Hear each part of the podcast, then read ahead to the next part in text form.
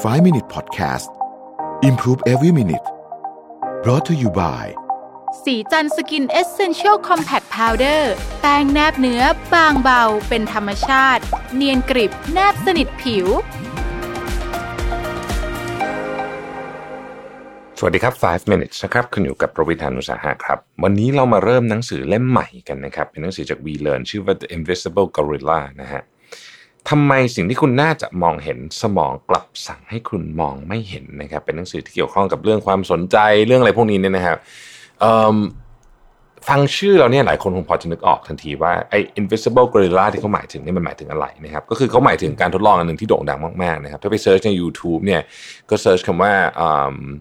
gorilla video แล้วก็มีคำว่า ball อะไรเงี้ยนะผมจำชื่อไม่ได้ลองไป search ดูก็ได้นะครับ มันเป็นวิดีโอหนึ่งที่เขาให้เรานับอะครับว่าคนส่งลูกบอลกันกี่คนอะไรแบบเนี้ย แล้วก็ในระหว่างกลางวิดีโอเนี่ยมันจะมีกอริลลาโผล่มาตัวหนึ่งคนใส่ชุดกอริลลานะครับแต่ไม่มีใครเห็นกอริลลาเลยประมาณครึ่งหนึ่งอะไม่เห็นนะเพราะเราตั้งใจนับอยู่ มันเป็นการทดลองที่โด่งดังมากที่บอกเราว่ามนุษย์เราคิดว่าเราเห็นทุกอย่างที่อยู่ตรงหน้าแต่ในความเป็นจริงแล้วเนี่ย มันไม่ใช่เลยนะครับหนังสือเล่มนี้นั่นคือธีมแต่ว่าหนังสือเนี่ยก็มีรายละเอียด แล้วก็ตัวอย่างสนุกสนุกเยอะมากๆนะครับ วันนี้ก็จะมาเล่าให้ฟังตั้งแต่ต้นเรื่องเลยนะครับ เรื่องนี้เป็นเรื่องเหตุการณ์ วันที่ 9 กุมภาพันธ์ 2001 นะครับ หลังจากที่ประธานาธิบดีจอร์จ W. บุชเนี่ยเข้ารับตำแหน่งนะครับ ก็ไม่นานนะ ไม่นานรับตำแหน่งได้ไม่ถึงเดือนนะครับ ตอนนั้นเป็นเวลาบ่ายโมงสี่สิบนะฮะ นาวาโทสกอตแวนเดลซึ่งเป็นผู้บัญชาการเรือดำน้ำพลังงานนิวเคลียร์ USS Green Naval ซึ่งประจำการอยู่ใกล้ๆกับฮาวายเนี่ยนะครับ ได้ออกคำสั่งเคลื่อนเรืออย่างฉับพลัน หรือที่เรียกว่า emergency deep นะฮะดำฉุกเฉินนะฮะ ส่งผลให้เรือดำดิ่งลงในทะเลทันทีต่อมาเขาก็ออกคำสั่งให้ปล่อยน้ำออกจากถังอับเฉานะครับโดยอัดอากาศแรงดันสูงเข้าไปไล่น้ำออกจากถังอับเฉาหลัก เรือจึงลอยขึ้นสู่ผิวน้ำอย่างรวดเร็วนะครับในหนังสือบอกว่าถ้านึกภาพไม่ออกนะฮะให้ไปดูหนังเรื่องเอ่อ The Hunt for Red October นะเป็นหนังอีกเรื่องที่สนุกมากนะครับการเคลื่อนที่รูปแบบนี้ทำให้หัวเรือเนี่ยแหวกกระแสน้ำขึ้นมานะครับเมื่อเรือ Green Navel โผล่ขึ้นสู่ผิวน้ำเนี่ย ลูกเรือและผู้โดยสารก็ได้ยินเสียงดังสนั่นเรือทั้งลำลั่นสะเทือนนะครับ เรือพึ่งขึ้นสู่ผิวน้ำด้วยความเร็วสูงและชนกับท้องเรือประมงเอฮิเมะมารุของญี่ปุ่นนะครับหางเสือของ Green Navy มีความแข็งแรงเป็นพิเศษ เพราะต้องใช้เจาะก้อนน้ำแข็งบริเวณขั้วโลกเหนือนะครับมันจึงผ่าเรือประมงออกเป็น 2 ส่วน ส่งผลให้น้ำมันดีเซลรั่ว แล้วก็น้ำเนี่ยทะลักเข้าไปในเรือเอฮิเมะมารุจนพลิกคว่ำนะครับ ท้ายเรือประมงจมลงภายในไม่กี่นาที ผู้คนบนเรือต่างตะเกียกตะกายไปที่หัวเรือ ส่วนใหญ่หนีขึ้นเรือชูชีพที่มีอยู่ 3ลำและได้รับการช่วยเหลืออย่างทันท่วงทีนะครับ แต่ก็เป็นเรื่องที่น่าเศร้ามีลูกเรือ 3 คนและผู้โดยสาร 6 คนเสียชีวิต ส่วนเรือ Green Neville เนี่ยได้รับความเสียหายเล็กน้อยนะฮะแล้วก็ไม่มีใครได้รับบาดเจ็บคำถาม เกิดอะไรขึ้นนะครับทำไมเรือดำน้ำที่ทันสมัยมีเทคโนโลยีล้ำยุค และมีระบบค้นหาวัตถุใต้น้ำด้วยโซน่า นะด้วยคลื่นเสียงความถี่สูง รุ่นใหม่ล่าสุดเลยเนี่ยพร้อมทั้งลูกเรือมากประสบการณ์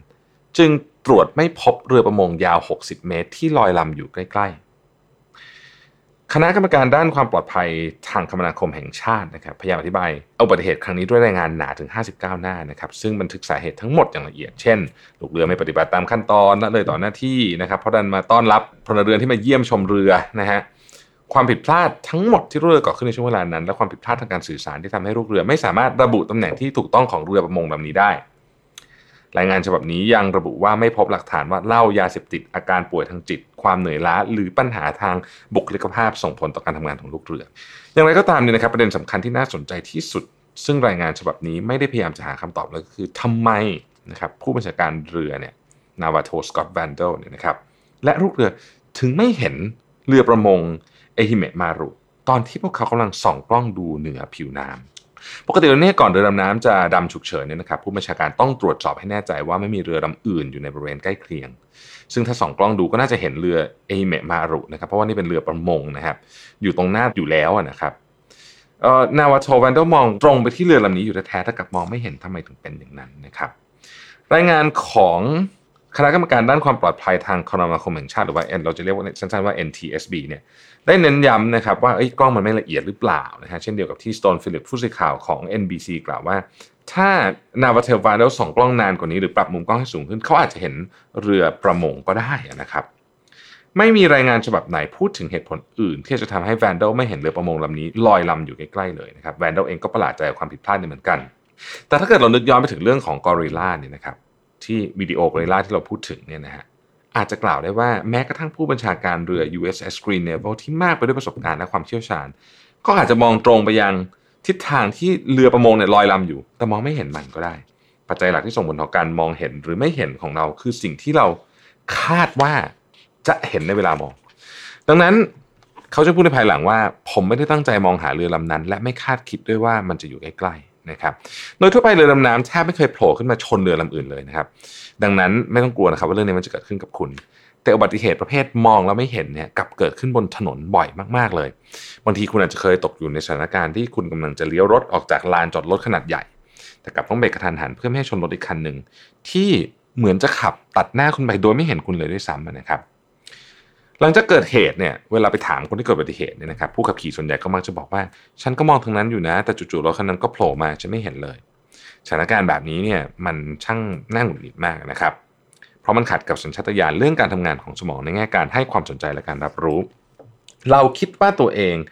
น่าจะเห็นทุกอย่างที่อยู่ตรงหน้า